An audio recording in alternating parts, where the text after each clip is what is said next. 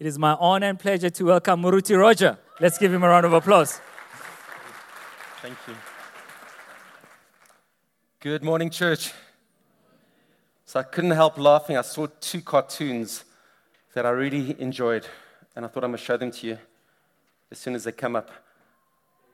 So it's the people going through the Red Sea. I don't know if you can see it from there. And as the Red Sea's about to, you know, they've got their little selfies and they're taking selfies of themselves. and it just made me think how often, instead of worshiping God, do we take selfies of moments? How often do we just, you know, we post things instead of thanking God for what He's done? So that was the first thing that spoke to me. The second one, it's called King Solomon passes his first test of wisdom. and the hot girl walks past and he says, What girl? now, we're not advocating lying, all right? But what we are advocating is that as men, we know how to bounce our eyes. Amen? You know, you can't stop a bird from flying over your head, but you can sure stop it from nesting in it. So, friends, we are beginning a new sermon series for three weeks. It's straight out of the book of Genesis, Genesis chapter 1, ch- chapter 2, and chapter 3. And there's this principle in Scripture called the law of first mention. When something is first mentioned, that becomes a foundation for everything else we learn about it. And we're going to look at, at these first three chapters, which really reveal God to us.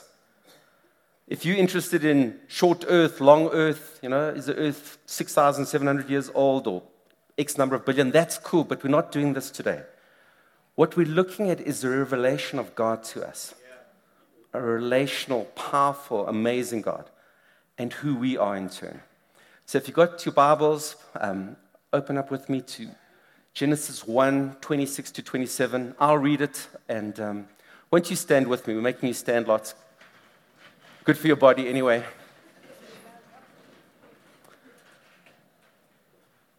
Just follow with me, but don't read aloud. Then God said, Let us make man in our image, after our likeness, and let them have dominion over the fish of the sea, the birds of the heavens, and over the livestock, and over all the earth, and over every creeping thing that creeps on the earth.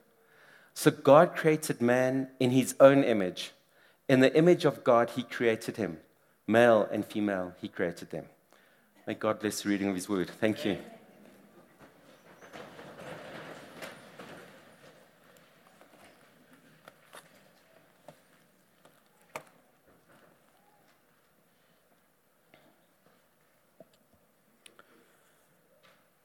If you went to a pond and you looked at yourself in a pond, you'd be able to see an image of yourself you'd be able to see a reflection of yourself.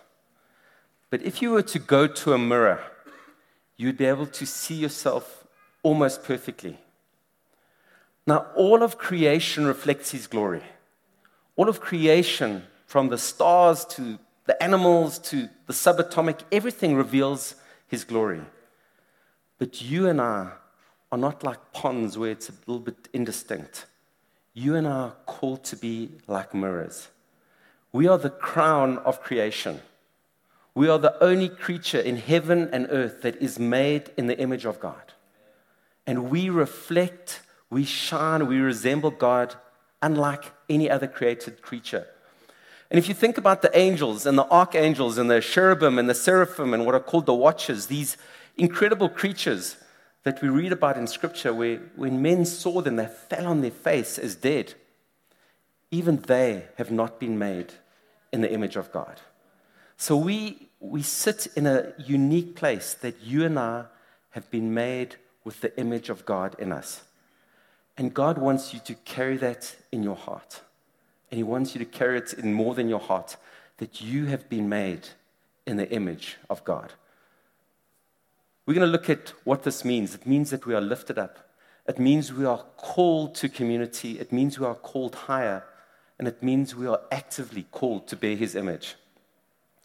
Now, in the ancient Near East, which is Egypt, where Israel is today, moving across to Iraq, Mesopotamia, they had this view of divine images. And this, and, and this was the view that divine images were commonly believed to be the manifestation of the divine presence and of glory. that divine images were capable of knowing the divine mind and will. We're talking about idols here. We're talking about Pharaoh, who was also seen to be divine. That they were the physical representation and embodiment of divine life. That they were animated or made alive by the divine breath or spirit. But they were not the deity itself. Now, let me ask you a question.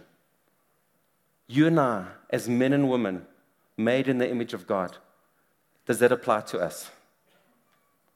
Who's, who says a yes? Who says a no? Yes. Yes, you're right, Nina. This is a biblical view. Romans 8, verse 19 talks about all of creation waiting in eager anticipation for the sons of God to be revealed. We are called to manifest His glory and His presence.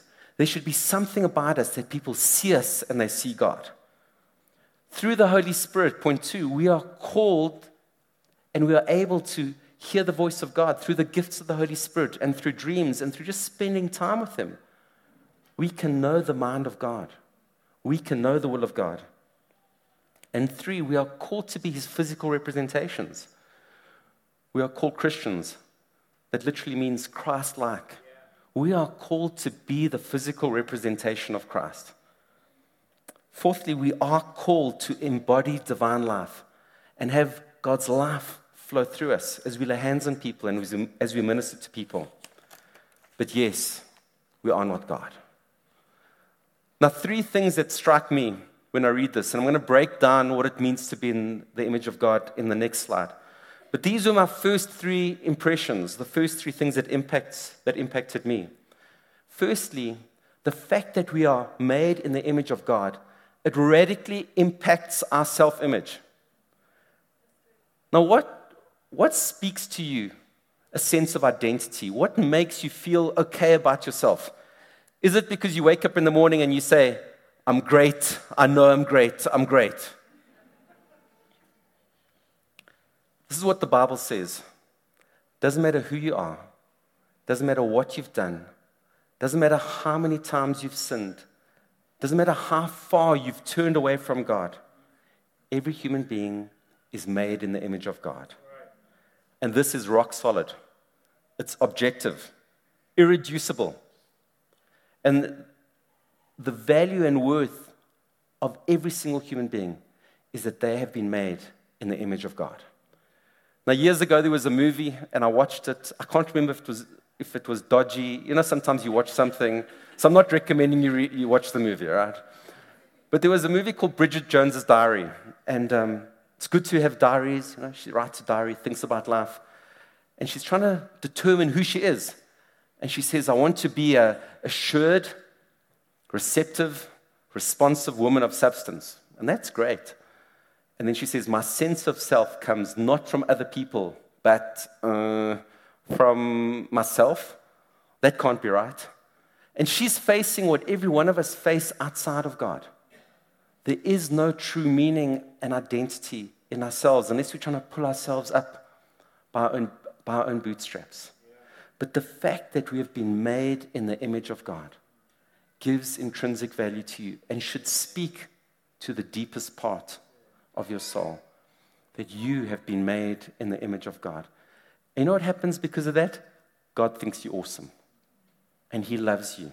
And He sees you for who you really are and who, who you really meant to be, despite where you, where you might be right now.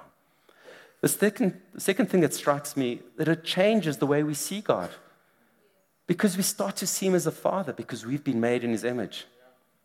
And he knows us and he loves us and He's for us. And even His commands that He gives us are to protect us and to provide for us. They're not to take away our fun. And His ways are best. And thirdly, it transforms the way we see the man on the street.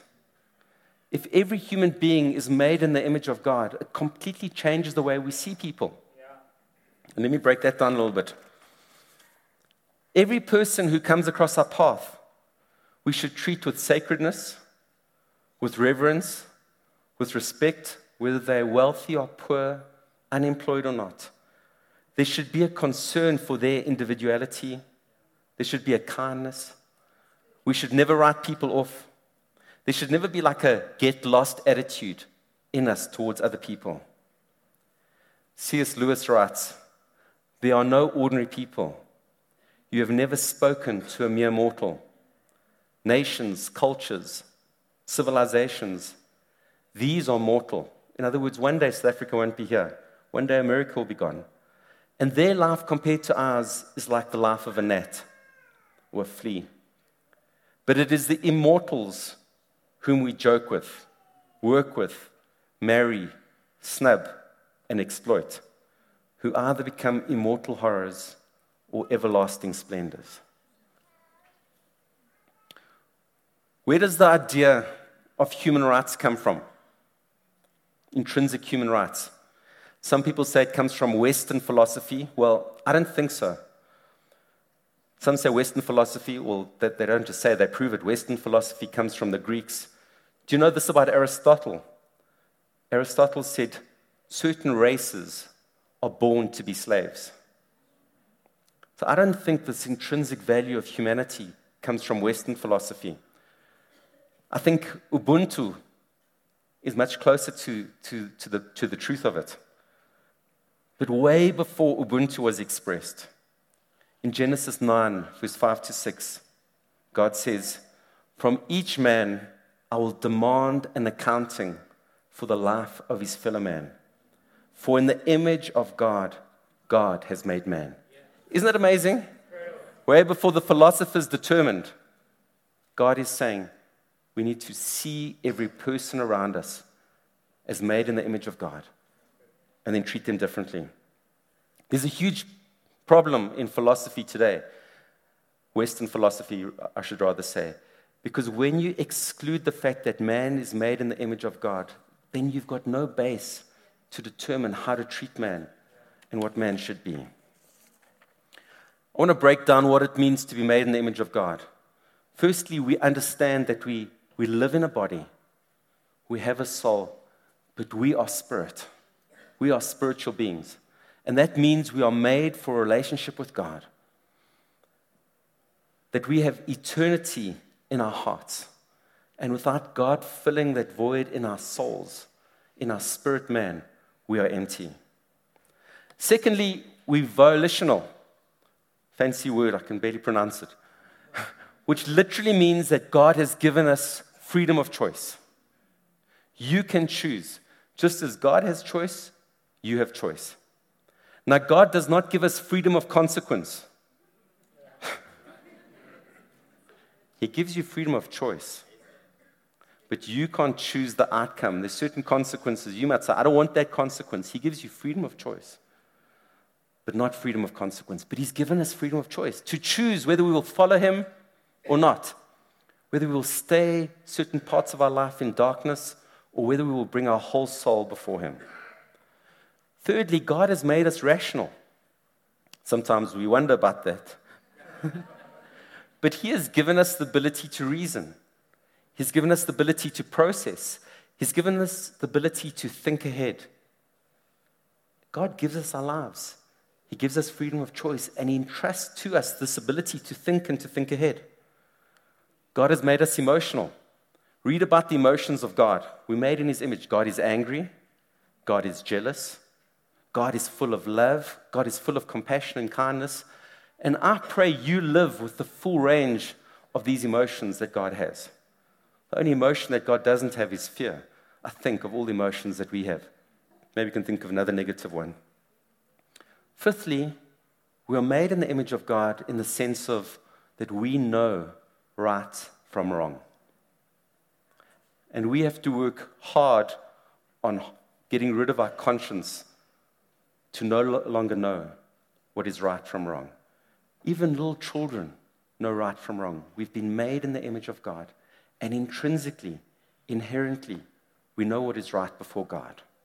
Six, now I know some of you believe that your animals talk to you, and maybe they do a little bit. But to you and our language has been given that we can speak life over people, that we can speak words of affirmation, that we can sing our praises to God, and that we can pray and we can build up one another. God has given us great gift in language. and we do well to consider how we use it. And God has given us creativity. In this sense, we have been made in the image of God, and whether it's poetry or, or music or art or coming up with a new business idea or a new product, God has made us in His image in that we are creative. And God has given government to us. God has entrusted this earth to us. And He's made us to rule as stewards, to care for it well, not rule over it in a way that we don't care about others or we don't care about, care about nature. But God has called us to rule and to lead. We are also procreative, procreative, in the sense of that we can produce in our own image. And sometimes I've apologized to my sons for the things I've given them. but just as God created in his image, we create children in our own image. And then lastly, God has made us to be relational. And I'm going to break this down in a little bit more detail. In terms of being relational, why do we need relationships? Simply put, because we have been made in the image of God. God is plural, and God is relational. Remember what God said? Let us make man in, in our image. That's the Father, the Son, and the Holy Spirit. You need relationships because you've been, been made in the image of an us, an usness God, a Trinitarian God, a God who for eternity has lived in community between the Father, the Son, and the Holy Spirit. Now, every time someone gets married, every time we reach out and we make a new friend, every time we go to church and connect and spend time with people, every time you go to your small group, your connect group, and, and truly give of yourself, we demonstrate in that way that we are made like God and we are in His likeness. God created us to have fellowship with Him, to be in relationship with Him. But He also created Adam and Eve, and that they would have children, that they would live in community together. Now, what is required of us to truly be in community? Now, I'm so glad that you showed up. Well done. You're here at church. Awesome. But to truly be in community, you have to be willing to be naked and unashamed. Now, single people, I'm talking about in your soul, not in your bodies. Okay. Can I get an amen? Stay, stay clothed until you get married. It's the best. If you don't want to listen to anything, just remember that. But to truly build relationally, to truly build relationally, whether it's in your marriage, whether it's in your connect group, whether it's with your friendships, you have to be willing to reveal yourself. You have to be willing to share of that which you are struggling with and bring it into the light. The Bible talks about confessing our sins one to another that we might be healed.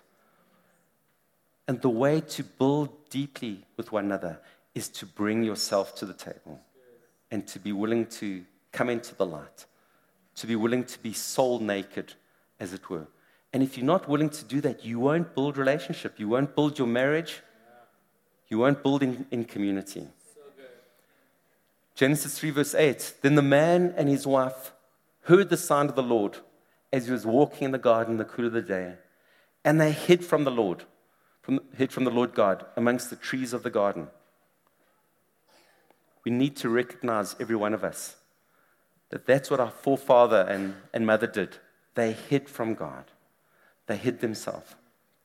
I wonder what it would have been like if instead of hiding from God, if they'd run to God and fell on their knees and said, Lord, forgive us. Lord, forgive us. I wonder if things would have been completely different and we wouldn't have inherited what we inherited from our forefathers. Thirdly, we are called higher. Having been made in the image of God, we are called higher. Jesus Christ came, stripped himself of all of his God, God powers, and yet reflected what man is meant to be fully human, yet reflecting the undistorted image of God.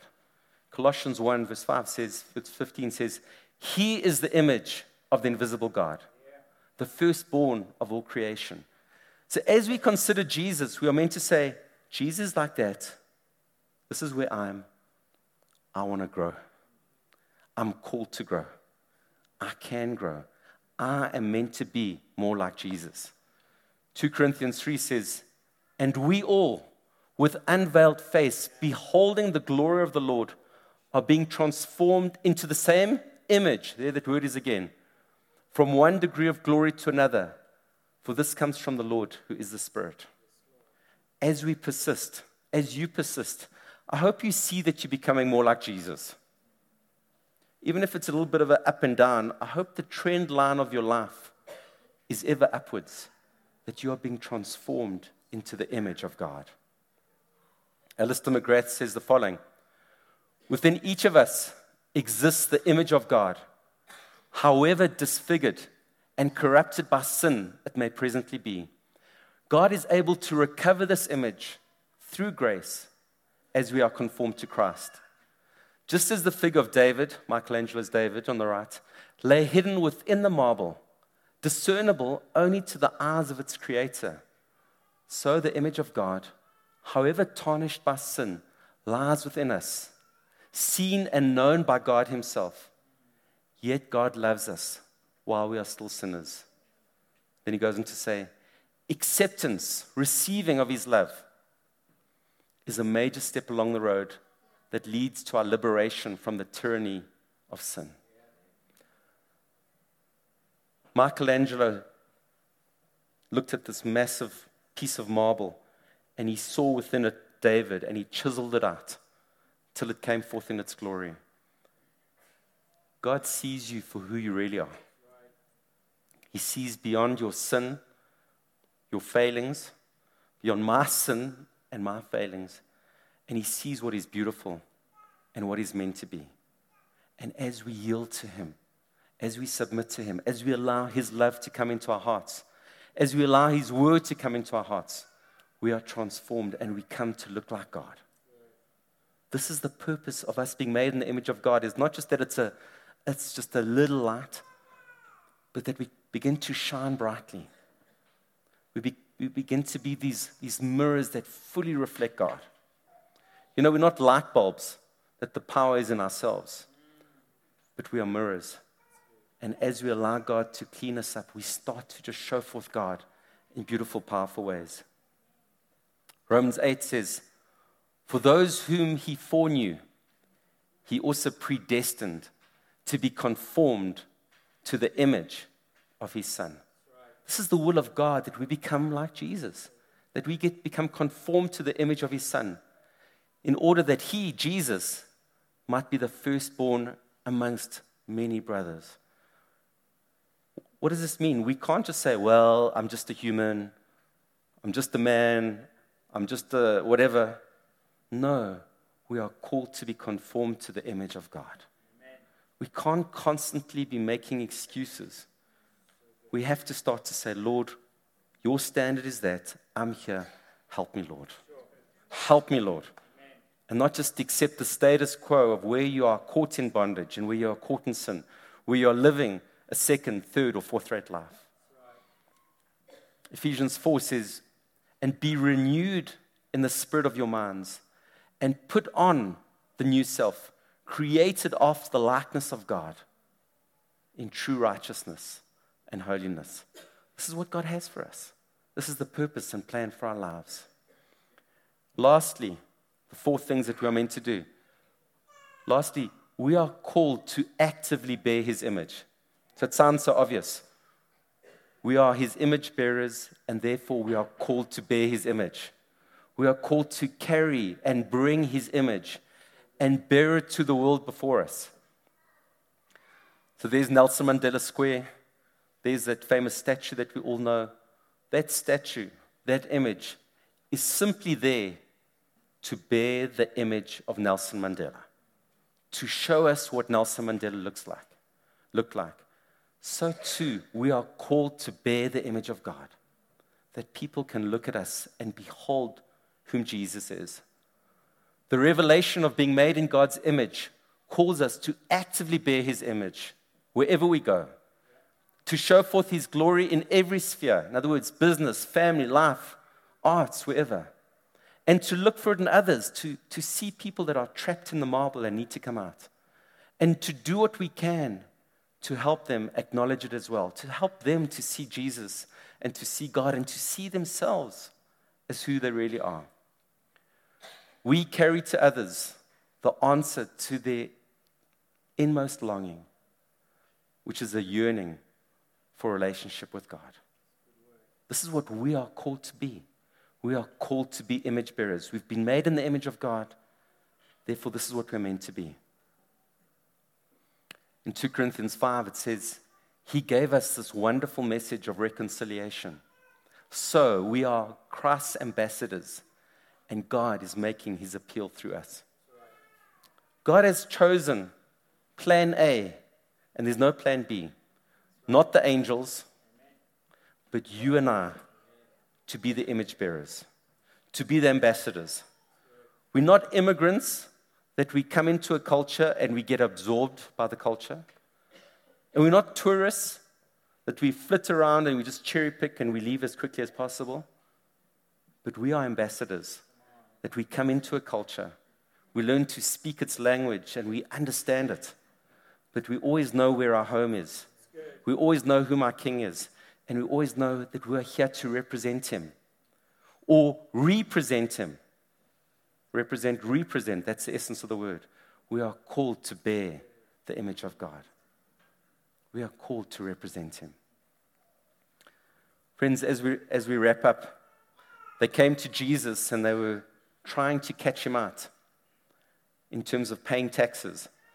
And they said, Should we pay taxes? And if he said the one thing, then they'd say, Ah, you're with the Romans. And if he said the other thing, they would say, You know, this man is inciting sedition.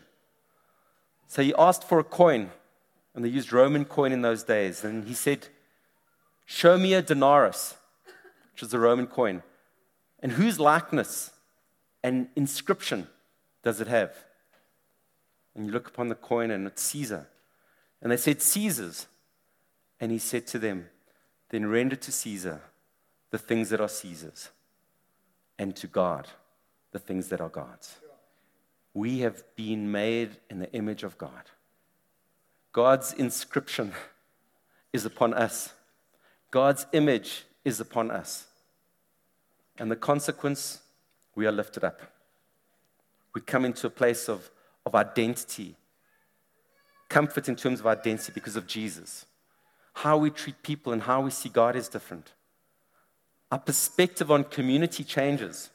It's no longer just on our terms, but we recognize we are meant to be in deep, meaningful relationships. And we bring ourselves and we're willing to be soul naked and vulnerable. And we are called higher, that we've been made in the image of God, calls us up, calls us up to be like Jesus. And it calls us to go out and to bear his image. I want us to take a moment, maybe a minute or two. Would you bring your soul before the Lord? and just allow Him to speak to you? Will you just think about where you are in terms of this? In terms of community? In terms of being more like Jesus? In terms of living a life that, that represents Him to the world? Just bow your heads and let's just, let's just wait on the Lord for a moment.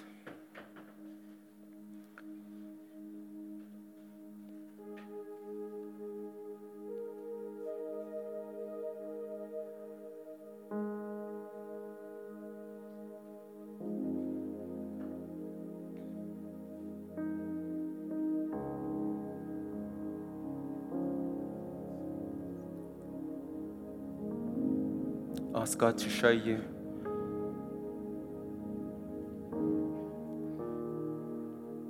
As He shows you, just acknowledge it.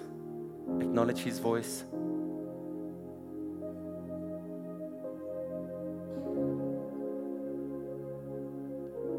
And then ask Him for His grace.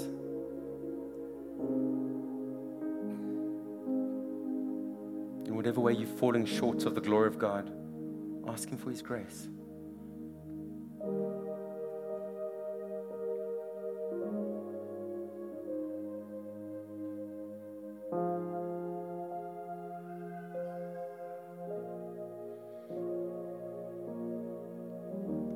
Lord, we stand humbled that we've been made in your image. And you love us, and you want the best for us.